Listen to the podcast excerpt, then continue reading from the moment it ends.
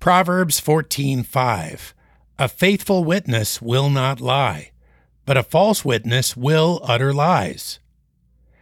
This verse prompts a tough question. What kind of people are we?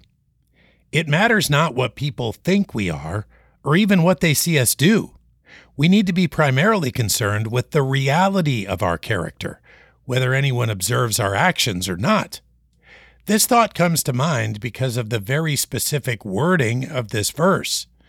A person who is a truly faithful witness will engage in a particular type of behavior, as will the man that is a truly false witness. This reminds us of the oft repeated phrase, We are not sinners because we sin, we rather sin because we are sinners. Character development, rather than simple behavior modification, is the key. We tell lies because we are liars.